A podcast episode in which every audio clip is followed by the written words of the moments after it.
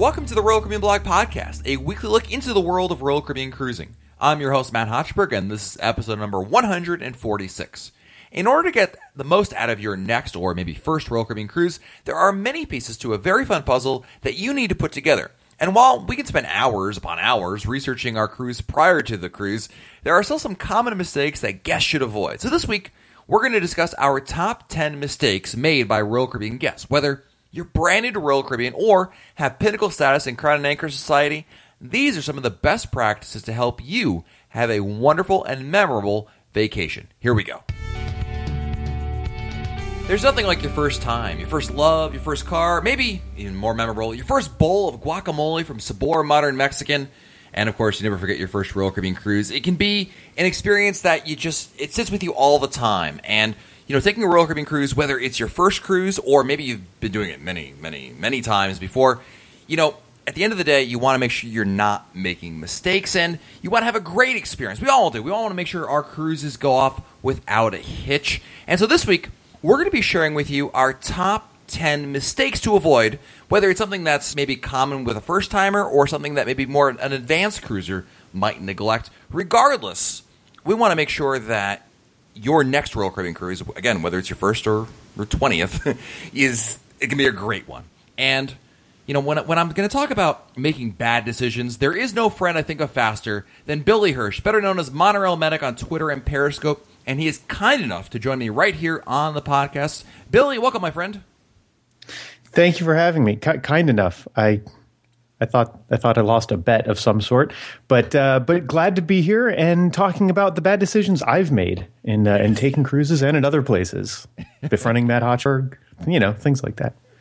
well, you know, you learn from the stand on the shoulders of giants or something like that, and and and talk. And yeah, I think you're right, Billy. Honestly, I know you're making fun of me there, but and nonetheless, it's important to share a lot of experiences that we have done and learn from our experiences and share with others because, after all, uh, these are important tips to be aware of for every visit, not just you know if you're a first time cruiser. I know that I titled this uh, "First Time Cruiser," you know mistakes, but you know of course there's link bait. Can't ignore that. Nonetheless, I think it's really important that really this is important lessons for everyone that are worth sharing. So you know just because you're not a first time cruiser, I hope you're not fast forwarding through this uh, first part of the episode because I do think there are some really important lessons for everybody. Oh, I bet I bet we're going to touch on mistakes that I made even in February on the uh, on the last group cruise. Absolutely, and and Billy, you've taken actually what's kind of interesting is Billy has only taken one Royal Caribbean cruise to date, but Billy has an extensive experience. You you cruise a number of different cruise lines. You've been on Disney, Oceania, Celebrity. Have I missed any? Cunard, Commodore, Crown, Carnival, um, Norwegian, Gran Fiesta Tour. Yeah, of course. Yeah, pirates. pirates. nice. All right. Well, let's kick things off. You know what? You're you're a first time guest here on the Royal Caribbean Blog Podcast, Billy. Please start us off with your uh, first mistake not to do again.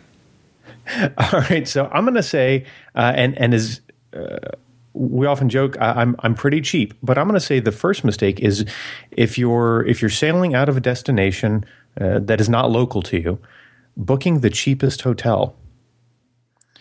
Because even if you're even if you're flying in the night before, just because that that's a security blanket. That I'm sorry if I'm stealing one of your uh, your ten here, but you know always fly in the day before. Always, always, always, always. But even if you're flying in just the night before and you just need a place to crash, don't just look for the cheapest. And here's why: it's easy to we live in a world where we sort by price, right? You look for a flight somewhere, you sort by price. You look for a hotel room, you say, "Give me something four stars and up." Sort by price. Everything sort by price, and and that's that's fine. I, I'm I'm guilty of that. I do that, but when you pick that pre-cruise stay before you, before you're even boarding and, and hitting the uh, Windjammer, I believe Windjammer, I believe. Uh, sorry, I don't speak French. Um, before that, there there are decisions to make, and if you pick the cheapest hotel, what you might not be considering is the cost of getting to the hotel, the cost of eating that night before. Uh, well, then again, I, I know your routine. Don't eat three days before a cruise because you're paying for all that food, you know, once you board, and the cost of getting to the ship. Um, a lot of different hotels, and, in, and this is especially true in cities that that cater to the cruise industry in South Florida, um, eh, around Port Canaveral. In, in a lot of other destinations, Vancouver, Seattle, uh, they, they apply here as well. But they'll arrange transportation uh, to and from the port. If you if you're driving in the night before, you, are not paying 17 uh, 15 17 dollars a night to park at the the port or even an offsite place at 10 bucks or whatever the case may be. So don't pick the cheapest hotel. Look at that as absolutely look at that as the beginning of your vacation because maybe you're staying there for a couple days. Enjoy it. There's some great cities that ships leave leave out of, whether it's for the beach or or, or for the med. Enjoy it. Yeah, save money because you're going to lose a lot in the casino on your cruise. Um, but look at those things. Do, you know, is there a restaurant? Uh, sometimes you know they even give you vouchers for for spending on dinner. You know, when you stay for a night. Do they provide transportation from the airport? If I'm driving, can I leave my car there? Can I get to the port?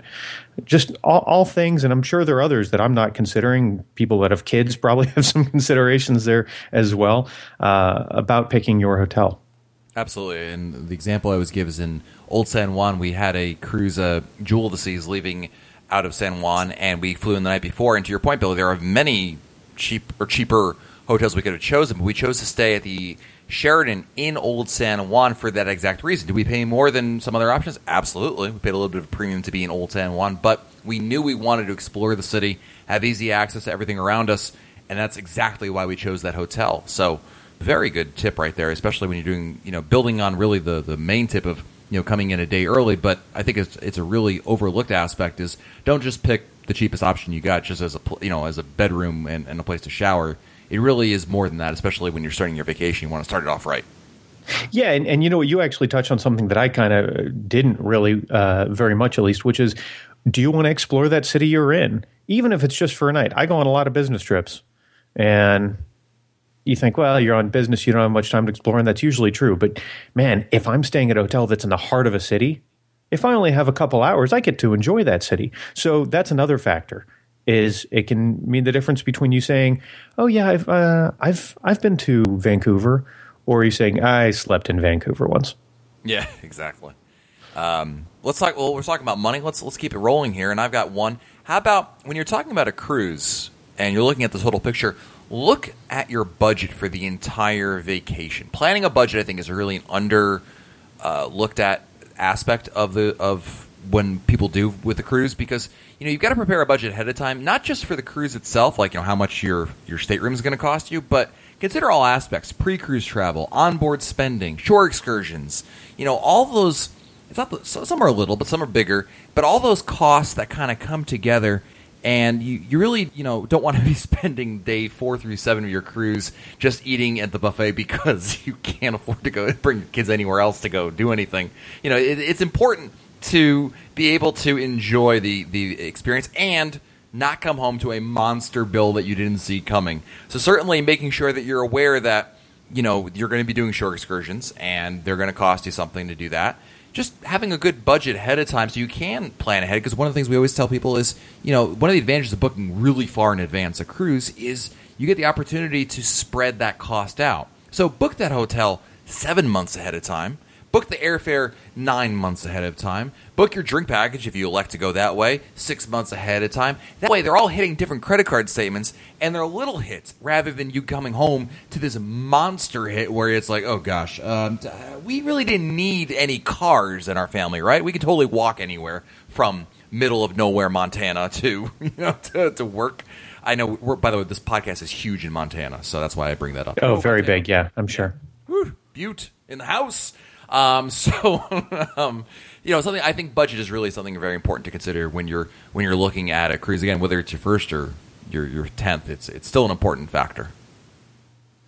Yeah, and and I, I don't mean to to kick back to the uh, the first one that I mentioned, but I'd like to say that it relates in that looking look at that whole picture, uh, so that you can you include all the costs and see which which don't matter as much. Um, look at your onboard credit, see how that factors in, so that you're budgeting not just too little, but not too much either. You you want to have you want to have good expectations here. And admittedly, this is something that's become more difficult over the years uh, because, with the exception of the drink packages, which work great for some and, and not for others, and that's okay. Uh, there's a lot more to consider. I, I remember we, we we went on a cruise. We knew we were going to pay some gratuities, and you, you knew basically what that was going to be, and that was your only expense because there weren't nine different specialty restaurants.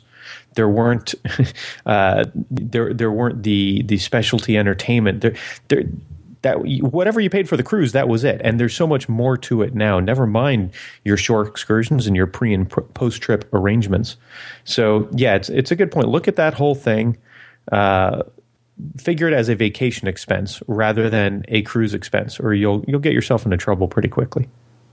Absolutely. Actually, I'm gonna. Sorry, I'm, I'm not gonna skip the alternating here because you led me right into. You set me up perfectly, Billy, for my next one, and I wanted to make sure this is important. And that is, and this is something I'm guilty of every single cruise. Every single cruise I say I'm not going to do it, and I still do it every single time. And that is, you have to remember, you can't do it all, especially on the Oasis and Quantum class ships that are out there.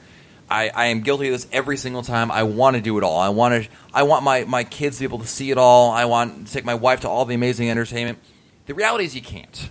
It's just not possible. And so, I guess the first step is admitting you admitting you have a problem, right? Saying I will not be able to do it all. I just can't. It's not possible. I can eat at Azumi every single night, but I cannot do every single. Well, that's because you can have three dinners every night, so that really opens up the options obviously.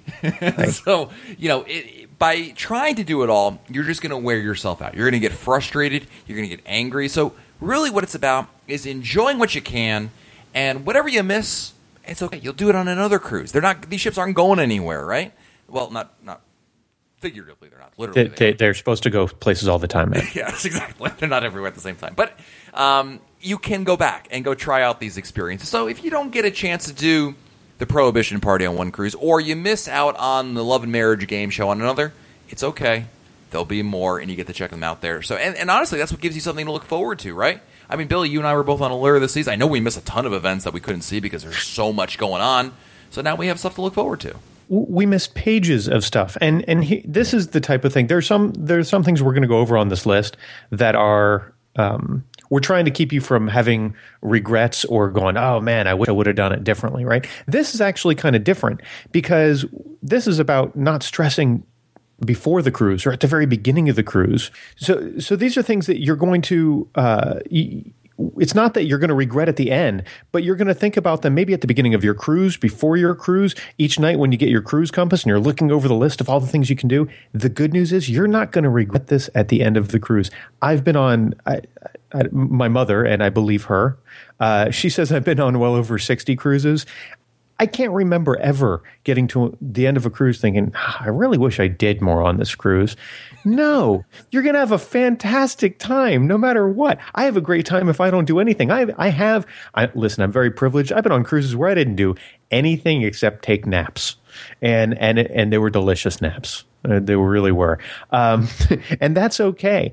And then on, on our group cruise, we did all sorts of stuff, but we missed pages. And it's okay. There's no regret there. So don't stress about it beforehand. Plan out what you, the things that, you know, are, you go, well, golly, come hell or high water, I'm doing that. But, do, but don't stress over missing stuff. There's always going to be that next cruise. There will be because if you haven't done one yet, done one yet, I promise it's it's addictive. There will be another, and you'll have those opportunities. Absolutely. What's uh, another mistake you have on your list there, Billy? So shore excursions. Uh, people talk about shore excursions a lot and whether you should book them uh, through the the cruise line or not. a lot of people, I, am a very risk averse person. A lot of people say, yeah, you got to book through the cruise line. You don't want to miss the ship. What if something goes wrong? And and those are good points. Those are really important considerations to have. But I think it's a mistake to not at least consider booking outside of the cruise line. Sometimes the cruise line has even occasionally it's rare but happens better prices than you can get uh, outside you know uh, than booking independently. And, and, great when that happens you know if, if it's the trip you want and the price is right do it. Uh, a lot of the time though you can get a better deal not booking through the cruise line whether it's royal caribbean celebrity Azamara or, or any cruise line. It's it's common in the industry. The main reason that people think they should book through the cruise line is well if i if the tour what if uh, the tour runs late the bus gets a flat tire things happen.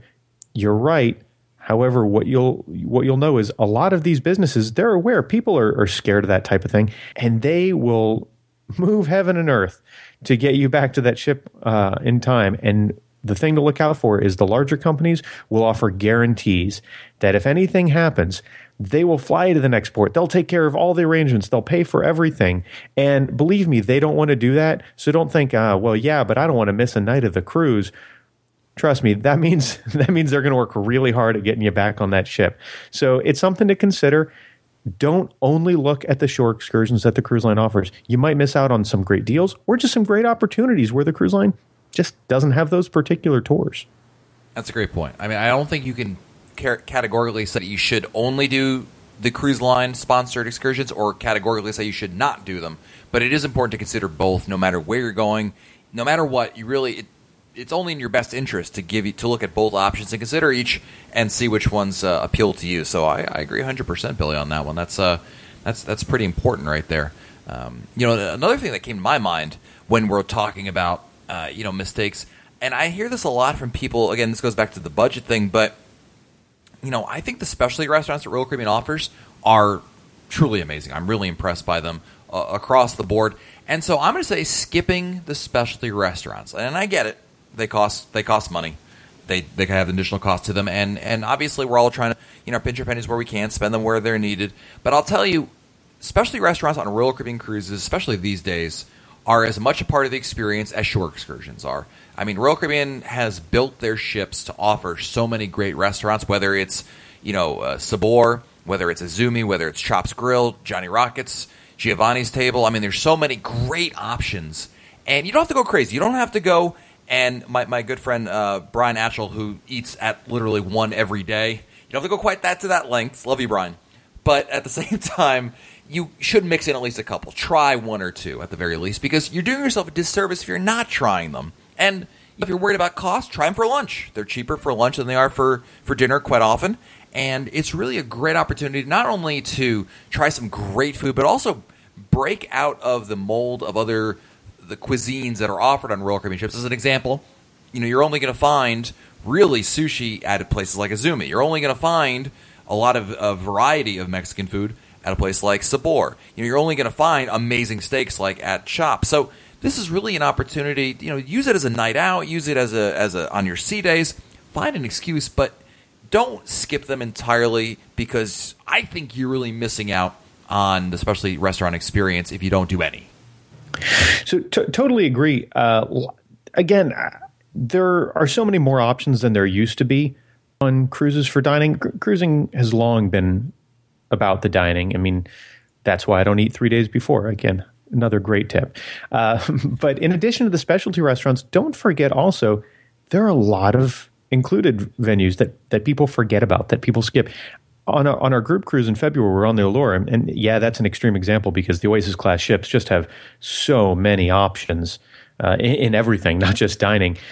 But there were a lot of included venues that I bet a lot of people didn't hit, and they missed out on some great dishes or just different views, different experiences from uh, the uh, the was it the the wipeout uh, was that what it was called? The the uh, the buffet up uh, up on a higher deck? Yep. Yeah wipeout cafe. They had some options that simply weren't at the windjammer. For example uh, in, during breakfast hours an omelet station right right. or an egg station, whatever they want to call it. Um, lighter options over at the Solarium, uh, Solarium Bistro, I believe is what they call it uh, during the day. Um, so it's not just about if, if, you're thinking, you know what, I'm, I, have already allotted, I, I, did what, what Billy and Matt talked about. I budgeted out my cruise beforehand, and I've already hit my specialty restaurants. I already booked those there are a lot of other included venues, even sandwiches from coffee shops. Depending on what class of ship you're talking about, there's so many good options that are included, and don't forget about them because you could be missing out on some great things. Also, I'm going to build on that, Bill, because you led me right into something else. I'm, I'm going to take what you said, which is 100% right, and expand upon it. Not just about food, but there are also other forms of entertainment that people think cost extra. They assume. So don't assume about anything. Like you said, Billy, don't assume that certain restaurants aren't included. Sorrento's, Pizza, Royal Cafe Promenade included. But also, don't forget things like you know the Broadway shows, ice skating, the dinner photos. I know the photos actually they actually cost money, but to take the photos, totally free, right? And you have nothing to lose just by taking them. Maybe a great one comes out, maybe it doesn't. Who cares? It's, but there's no additional cost to do that. Uh, there's a lot of things that are included with your Royal Caribbean cruise, so don't assume that everything costs extra or that a particular form of entertainment costs extra. investigate it, check it out before you say, okay, I'm not going to do it because it does cost extra or I can't afford it. That's a different story. But understand that there is a lot that is included in your cruise, and so don't don't fall prey to just following the same pattern you did on embarkation day, right? And I think that's kind of what you were talking about. Yeah, it's a good call, and and I'll call out the the photos example because we we said there are things that I'm sure that you and I violate on this list from time to time, and the photos is a great one. Uh, listen, I've done a lot of cruises. When that shipboard photographer comes around, I have very little interest in that shipboard photographer, and and and admittedly, sometimes consider it kind of an annoyance. But I kind of wish I wasn't as much that way. And and here's the reason: I'm a I wouldn't even say amateur photographer because I'm not good enough to say that. I own cameras and I like to take pictures. I push and, the button on top of the camera, and it happens to take yes, photos from time to time. Sometimes I push several buttons, uh, and and I, I, take a lot of pictures, and it's amazing. I'll take hundreds of pictures just to get one, just to get one that comes out just the way I wanted to. Well, you don't know if that one was taken with somebody else's camera. And as much as I don't want to pay 25 bucks for a picture, golly, if it's the perfect picture that, that gives me a great memory of my friends, my family on a vacation, well, absolutely. So don't don't skip out on, on that, and that's even one that you know. I guess well, it doesn't cost money to try, and and you mentioned it perfectly. You mentioned the Broadway shows. I was real apprehensive about Mamma Mia because uh, it, I don't dislike ABBA, but I thought, can I really sit through that much ABBA? There's there's a threshold for all things, even if they're good. and and I watched Mamma Mia, and uh, wish Larissa were in the room. She she would uh, she would gladly say, "I told you so." Loved the show, loved the show, and I, I'm I'm a fan of musicals in general, but really enjoyed Mamma Mia. And if I if you said, well, to to see that quality experience and have that level of enjoyment, uh, would you have bought tickets that were that were forty dollars a person? It's, oh, sure, forty dollars a person, not a problem. I go to shows all the time. That that seems fair. And man, they, that was a that was a show in particular that to me exceeded a, a lot of the the Broadway across America performances and stuff like that. Free. Don't forget what's free. There's so many good options. Don't be distracted by by people that say, "Oh, on cruises they nickel and dime you to death." Now, there's a lot of great free food, entertainment, and and just scenery. Absolutely. You know, and uh, you said it very well. And I'm going to say, I'm going to. I think I got something else, Billy, that you're going to totally agree with, and that is, it's a mistake not to use a travel agent. And I know this is a hot topic among veteran cruisers, uh, but I'm going to tell you this: whether you're brand new to cruising or you're you're Billy's parents, the bottom line is using a travel agent is only in your best interest. Now, I'm going to freely admit, not all travel agents are the same. And I think a good travel agent will tell you the same thing, but they're not all the same. But a good travel agent will make your life so much easier. It's the reason why when I book any cruise, any cruise, I always book with a travel agent because they're the ones who are going to help you navigate the entire process from when you want to book something and you want to price out eight different things all the way through and including your during your cruise. Things happen, problems happen you, uh, you know, I'll give you the classic example. Here's an example. This happened to me. It's happened to anybody. Group cruise, Allure of the Seas. We've talked about this quite a number of times, Billy. Um, this is, of course, the Royal Caribbean blog group cruise. I should probably have said that earlier. But, and this is when you didn't bring any underwear, and MEI gave you a pair. it may as well have been. Actually, what happened was, believe it or not, my cruise was accidentally canceled. It happened one day about three months before the cruise. I got an email from Royal Caribbean, an automated email, that one of my shore excursions was canceled. And I thought, well, that's kind of weird. I said, ah, the system must be wrong. So I, I sent a quick message to my travel agent. I said, hey, I got this email. Do you know what this is about? They checked. Lo and behold, for whatever reason, don't ask me why, the system had accidentally canceled my cruise. But do you know what? I didn't care. I mean, I cared, but I didn't care because guess who sat on hold with Royal Caribbean? Guess who fought with Royal Caribbean? Guess who got me an extra, I forgot how much onboard credit for my troubles? My travel agent. I did not do a thing. I probably was playing video games during the time and they did all that work for me. That's when a travel agent earns every single cent of their commission. That Royal Caribbean pays them, by the way. You don't pay them. You should not be paying them a dime for their services. And you know, uh, whether it's something awful like that, whether it's just a what ship should I go on? Is it better to go on Independence of the Seas this week, or should I go on Freedom of the Seas? Is it better to go stay in the junior suite, or should I just go for the ocean view that's a little bit cheaper?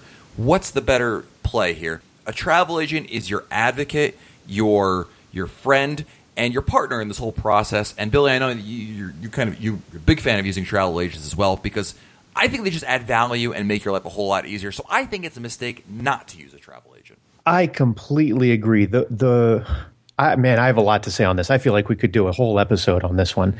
Um, the biggest reason that I hear people say that they don't want to use a travel agent is because they are really into the experience. They're into cruising, or, or even if it's non-cruise travel, but we're here, we're talking about cruising, and, and they are into it. They want to have control. They they want to have oversight of it. You don't lose that. You don't lose that at all. In fact, you have more control.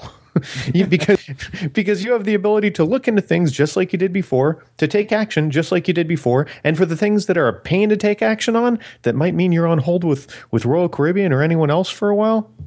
Now you're not the one on hold, or you're not the one that, that's battling something out. They'll take care of that for you. So that's the biggest reason that I've heard not to, and, and I don't get it. It just doesn't. It doesn't. It's not reality. I shouldn't say I don't get it. It's just not reality, right? Other great reasons travel agents, a good travel agent, it g- goes through, uh, I'll use a nerd term here. It's, uh, uh, heuristic learning. Like it's a, a good travel agent will will learn about you and your your your preferences, um, the your your payment options, all, all sorts of things. They'll learn all about you. So when I book a cruise now, it might only involve a sentence or two in an email, because my travel agent already knows. All right, but Billy he, he likes verandas, but if the veranda costs you know 20 30% more than an ocean view or more than an inside he doesn't care. He get get him the cheapest thing. He needs to spend a lot of money at the bar for example hypothetically.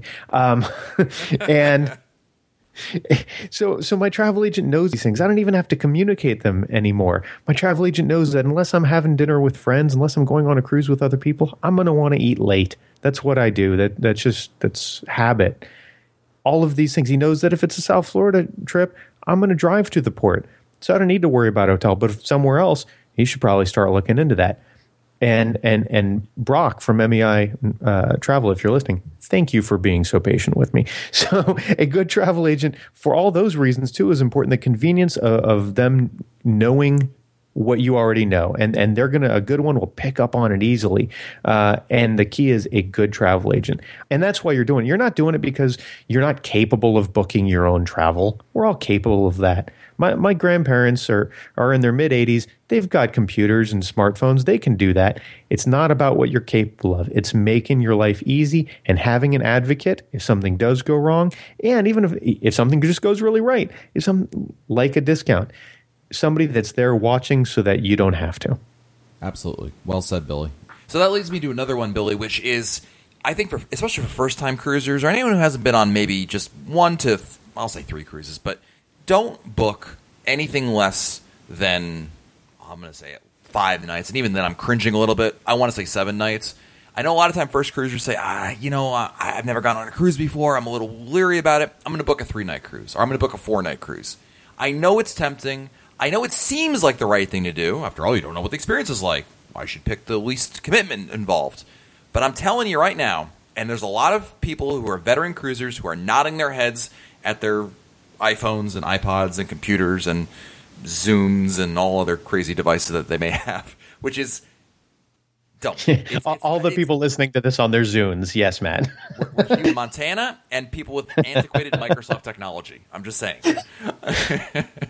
but it's don't book the, the shorter cruises. I know it seems like the obvious thing, but really the longer cruises are a better bet for a couple reasons. Number one, it's a better financial value. The per night cruise often for a seven night cruise is actually cheaper than a three or four night cruise. Number two is, and more importantly, the three and four night cruises, even somewhat the five night cruises, they go so quickly. You really don't get a chance to experience it. And oftentimes, the number one thing someone goes on a three or four night cruise says is, "I wish it were longer." I didn't get a chance to do nearly do it all. I didn't get a chance to see it all. I, I barely knew the ship.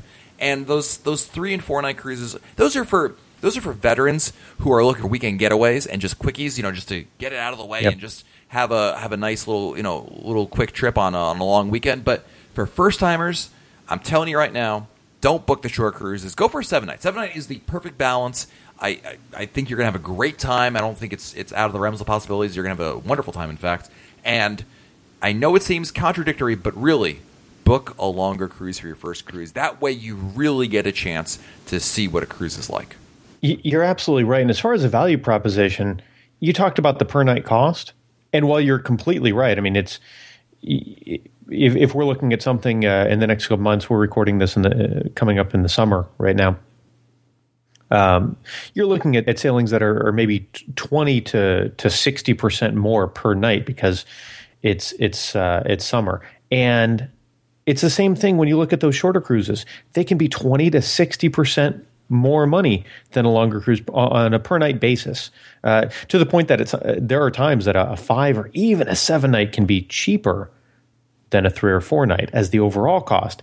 And what makes that even more extreme is if you're not local, if you're needing to fly in, or even if you're just driving in and paying some tolls and staying in a in a hotel, again, not the cheapest hotel, but the right hotel before your cruise, uh, that's that's going to make the per night cost skyrocket. So now you just took a flight from uh, from Baltimore, let's say, to down to South Florida for a three night cruise now you're going to regret that in the end. I, I, I promise. I promise you are. And, and I think Matt, um, it's not just about the the time. Well, that's important. How the the length of the cruise. There are a lot of factors. If we're talking about your first cruise, that are important. You know, as far as choosing the right cruise for you, and you know who, who can help you with that. Any, do you have any guess, Matt Hochberg, who can help you make sure that you're getting the right cruise for you and your preferences? Is it perhaps Jobu from the Major League movie series? I don't know what he's doing now, but if he's a good travel agent now, then yes, then yes, you're correct. Because the answer is a travel agent. Um, so even if it's your very first cruise, talk with the travel agent. And, and you should, by the way, you should essentially interview a travel agent to find a good one. And then once you've settled on that one, have that conversation. Make sure they get to know you from that very first trip so they can help find the right cruise for you. That means the right length. That's absolutely an important factor. That means the right cruise line, which, you know, of, of course, um, on RoyalCaribbeanBlog.com uh, podcast. So that means Royal Caribbean or uh, or one of their lines, Celebrity, Azamara. Uh, but but no, really, it means the right cruise line. It means the right ship. It means the right itinerary. It means the t- right time of year. I've never taken a cruise that I wish I didn't take. I've taken a lot of cruises. I've taken a lot of them that weren't my favorite, and I I, I like to point out to people according to I'm going to nerd out for a second because before I, I, think we can both agree Matt, before I was playing it cool. Um, I'm going to nerd out for a second and and say that according to CLIA, the Cruise Line Industry Association, 90% of people that take one cruise take another. Heroin doesn't have that repeat rate. Nothing, nothing has a 90% repeat rate. Well, breathing, I guess. Um, so that's pretty impressive, right? And I will say that out of all the cruises I've taken, while I enjoyed every one of them, I do, I can think of a couple of them that if they were my first cruise, I don't know if I would have been as willing to take another cruise. So it's important that you understand that that cruising is is not a, a singular thing and you want to find the right cruise. Can you imagine how, how silly it would be if you talked to someone, they stayed at a hotel and they stayed at a lousy hotel. It was the service wasn't very good. It's it, it smelled funny television uh, only got C-SPAN, and and they said, you know what? I don't think hotels are for me. It's not really my thing. Hotels. like that that would be ridiculous. You would you would not want to talk to that person anymore because they're clearly crazy. Um, but I hear people say it about cruising. And it's because they took the wrong cruise for them and they think cruising is all one thing and it's very different. So, choosing a cruise of the right duration, imagine if your first experience of cruising just, whether you've been on a million cruises or, or, or you haven't been on a cruise yet, picture a cruise three nights on uh, a smaller ship out of South Florida, and it's during spring break. It's over a weekend during spring break. Think about who's going to be on. It's going to be probably a lot of uh, a lot of college kids partying. Nothing wrong with that. It's a, it's a fine time if that's what you're looking for. And you're going to, if it's only three nights, you're going to go to the Bahamas Probably going to go to Nassau and Coco Cay. Can't really get much farther than that in, th- in uh, on a three night cruise, and it might be a little uh, kind of a party atmosphere, a little loud sometimes. And again, that's okay if that's what you're looking for. Now, picture same exact cruise line, but a seven night, maybe in the Baltic or a Southern Caribbean. That's going to be a very different experience. And if you were looking for the first one, you got the second one, you might not be happy, and the other way around. So talk to that travel agent. Make sure you're booking the right cruise for you, which, as Matt said, for your first cruise, make it long enough. You're not going to regret it. Well said, Billy. Awesome. Well, I don't know how many tips that was, but more than I think I advertised in the title of this podcast episode. But nonetheless, I think it was actually some really helpful information here. And uh, Billy, before we let you go, though, since it's your first time on the podcast here, I want to let our audience get to know you a little bit better. Uh, because, of course, Mr. Suave, that they already knew you for uh, prior to your nerding out. Um, I Yes. wanted to kind of get to know you a little bit based on your cruising experience. So I'm going to give you a couple of quick hit questions. Just tell me the first thing that comes to your mind. All right. All right. Uh, favorite restaurant on a Royal Caribbean ship? I know you've only been on one, but you, I brought you to a number. It, so which? it- what was your it- well, it, it was a ship with a lot of restaurants. Uh, I just, you know what, you're uh, make sure we're definitely recording, right? Because I, Yes. I'm going to say Matt Hochberg, you're right. Sabor, Yes. Sabor. that was fantastic, fantastic. Preferred drink while on a Royal Caribbean cruise? Whichever the first one is. I, I have some strong drink preferences. A lot of people know I'm I'm a big fan of uh, of Scotch, some very specific Scotches. But really, whichever that first drink was, my very first drink on a Royal Caribbean cruise was a lava flow. Right? I think we got a picture of that. So you know what? On in February it was a lava flow, and we're we're going to find out on the September group cruise uh, what the new answer is. Nice. Favorite port of call to visit? Ooh, we talking Caribbean or anywhere? Anywhere. I don't care. Anywhere a ship goes. Bergen, Bergen, Norway. It's a beautiful country, fantastically friendly people. Um, ev- everything about if if you ever have the opportunity, cruise to Norway. It's it's really it's a whole different experience. And uh, and Bergen was a neat city. It's a nice sized city. It's uh, it's not tiny. Has everything you want in a city. Um, it's just oh man, that yeah, that's a great experience. Bergen, Norway. And favorite song on the radio? I would say iPod, but I know you have an Android phone. So your favorite Moto X, whatever you people have. Uh, I, I have a Nexus 6P right now. Um, you know what? I, I'm not good at picking favorite songs, so I'm going to say favorite artist. Is that okay? Am I am I uh, violating the rules? And I'm gonna I'm going to say postmodern jukebox. It's uh, I only know pop music because of either postmodern jukebox, Weird Al, or because I knocked my headphones off of my head while I was at the gym. And postmodern, all about postmodern right now. All right, very good. Billy, always a pleasure to have you on here, even if it's your first time, and uh, some good information, I think. Yeah, I think so. Um, I, I feel like uh, I feel like we can probably get some good feedback and maybe do an informal uh, phase two on Periscope or something like that. It was it was good. Uh, I should write these down so I don't make these mistakes in September. There you go. Thanks, Billy. Thank you. I've got some really exciting news to share. In fact, it is the news, something that many of you have been asking me for for a really long time.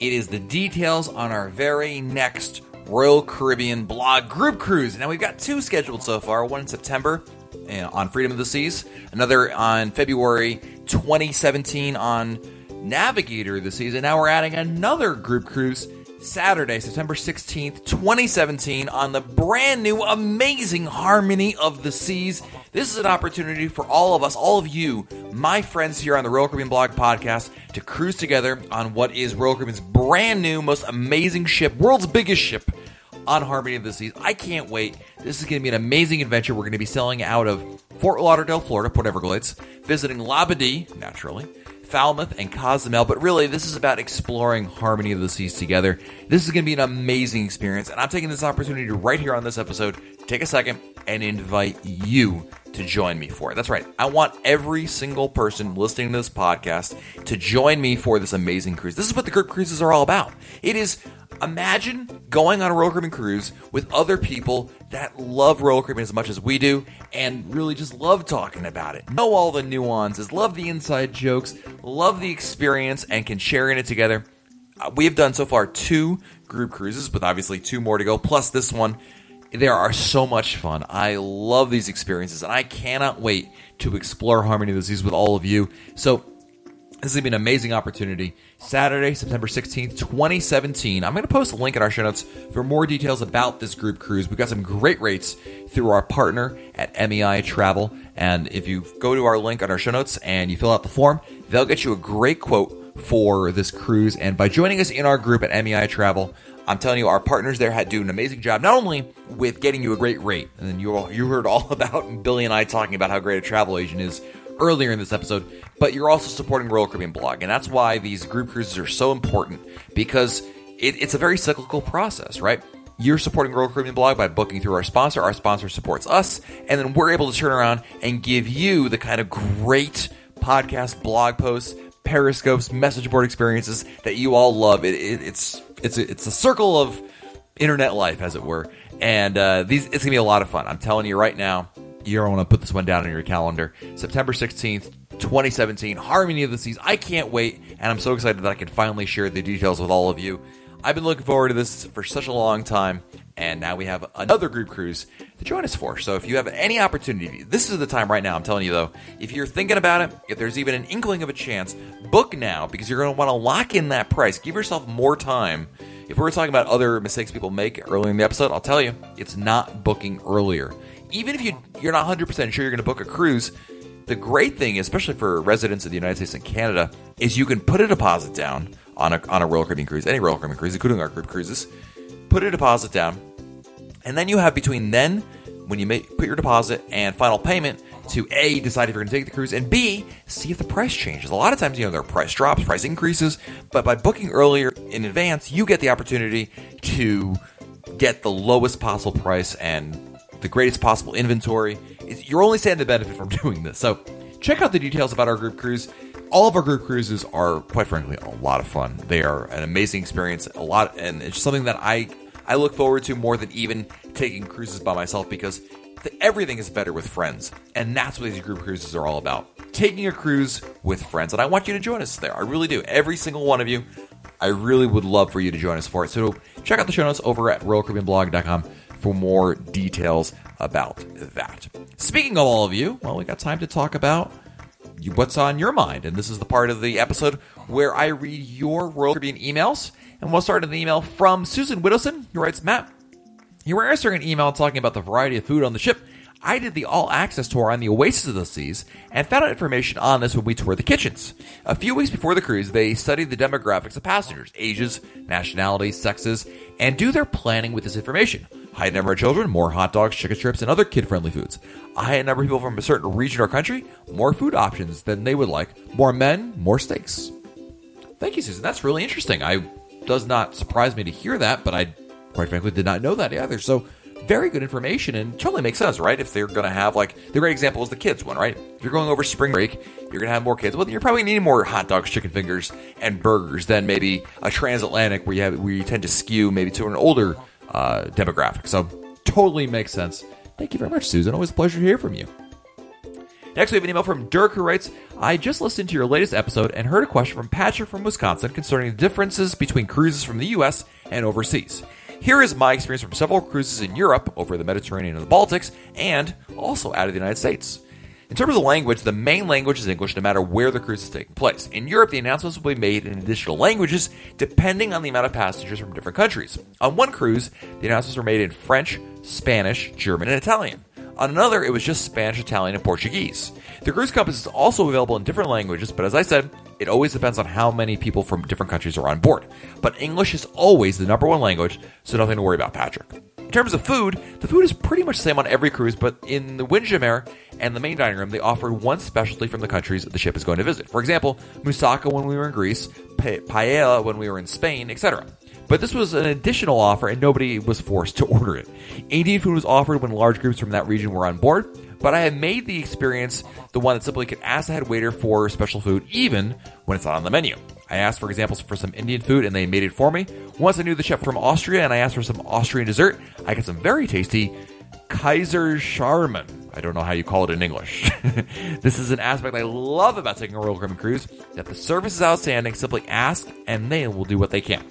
In terms of local regulations, in Europe, the drinking age is lower than the United States, and Royal Caribbean adapts local rules while they're in Europe. So you can get alcohol uh, when you're over 18 in most of the European countries and on board Royal Caribbean ships as well.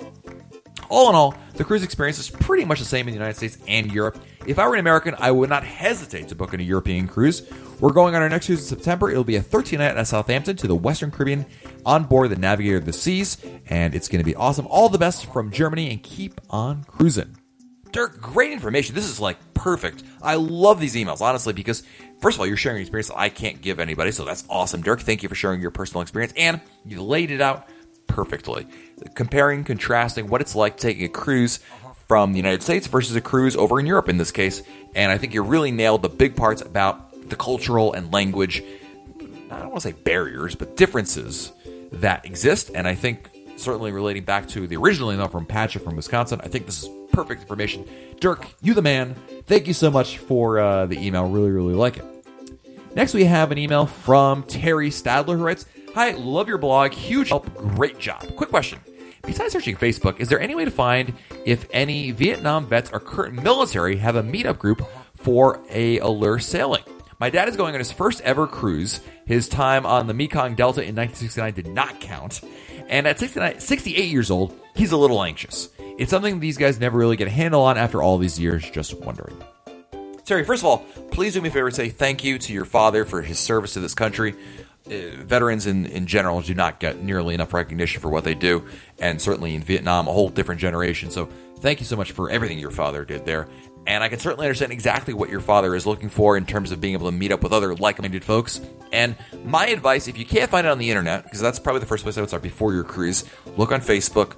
Look for also other uh, veteran websites that may have uh, a large community in which you might find other people that are cruising. But if all else fails, the other thing to do, and probably the, your best likelihood of success outside of, say, Facebook or other social media, is to go to guest services. You're going to find a little uh, board right out there. It's usually outside guest services, somewhere on the Royal Promenade or in that general vicinity. Obviously, you're on a Vision class ship; it'll be a little different, but nonetheless, there's going to be a board of events. These are events that any guest can go put on there. Usually, you're going to find uh, different events for, like, say, Alcoholics Anonymous will have an event on there, but you can put on your own, and you could put, you know, uh, a veterans meetup, you know, a veterans informal meetup, uh, three o'clock at the Schooner Bar, you know, some random time, and you might be have some chance or luck meeting up there. Of course, people have to actually look for it, but if you're lucky enough, maybe that'll that'll run. But that's another option to consider, Terry. And I hope that kind of works out for your father. Let, let me know what uh, when you end up uh, doing there. Next up, we have an email from who's our email from? Oh, it is from John Burns of Northeast Maryland. Inquiring minds want to know, and since you always have the scoop, what is the word on dynamic dining on the quantum class? Heard it was going away starting in 2017. What have you heard? John, great question. Here's the answer. The answer is it's not going anywhere on the quantum class. In fact, there was a really strong rumor not too long ago that it was going to be taken away from Anthem of the Seas. That's not the case at all. It seems that Royal Caribbean, and they confirmed this to me uh, directly, it is not going anywhere. They originally thought about there actually were plans to get it removed, but as of right now, there are no plans to remove it. No, now anywhere. So I wouldn't worry about that. And whether I don't know, I'm not sure if you're a fan or not of dynamic dining, but if you're going on a quantum class ship, you know, Ovation of the Seas, Quantum of the Seas, Anthem of the Seas, it seems like dynamic dining is here to stay for the foreseeable future, at least. Next up, we have an email from Dan Hale who writes, Hello, Matt. I've been a fan for quite a while and try to learn what I can when I cruise before I go on a cruise. I always go to your blog to learn what I can. What I'm looking for is information on Cozumel. I'm bringing my 82 year old mother and some other family members. My mom is in good health, but may not be up to doing a lot of walking over long periods of time. I'm concerned about getting a taxi to go to the beach and then making sure I get back to the ship leaves before the taxi gets back there and obviously not missing the ship. What are your thoughts? Dan, you go. Th- uh, your thoughts and your concerns are very similar to what a lot of people do. So let's start with the basics and then talk about your mother situation. So, in terms of being able to take a taxi and getting back to the ship on time, in Cozumel, it's one of the easiest to do. There's just a ton of taxis, and if you're going anywhere remotely touristy, you're going to have no problem getting a taxi. In fact, many locals will be more than happy to call one for you. It's very easy to do. I would not worry about it. My suggestion, this is true for all ports, is give yourself just plenty of time. So if you're all aboard is let's say 4:30 p.m., I always give myself at least two hours, if not three hours, before all aboard to get back on the ship. I mean, if you got extra time and you feel up for it, you can walk around the port area and be more in control of your destiny, so to speak. But that's really the, the bottom line. And in Cozumel, it's so easy. I mean, even from the furthest remote parts of the island, you know, you're you're not going to have too much problems. The only concern that I would have really is if you're going to the mainland. If you're going to go to Tulum or Playa del Carmen or really anywhere off the island, you've got the ferry, which kind of can you're subject to, this, to the ferry schedule and conditions of the sea and all that other kind of things. So if you're really concerned about it, and if you're doing things on your own, I generally recommend staying on the island of Cozumel. If you're going to do it on the mainland, there's great things You know, The mainland is amazing uh, in Playa del Carmen and Tulum and all that. I would just recommend in that case probably doing something with Royal Caribbean directly in terms of shore excursions because in that case their shore excursions do have a, pr- a, promise of a guarantee of return that they will get you back to the ship. The ship will not leave without you. That being said, I do it all the time on my own in Cozumel. Just give yourself plenty of time. Dan, you'll have no problem. Now, the question of your mother and walking and doing a lot of walking, then I think what you do is just go to the beach. I, I don't think you'll have any problem with that. Take a ta- get off the ship, take a taxi. There'll be plenty of taxis over there, in fact. Go to, uh, depends on what you want. There's a number of great beaches.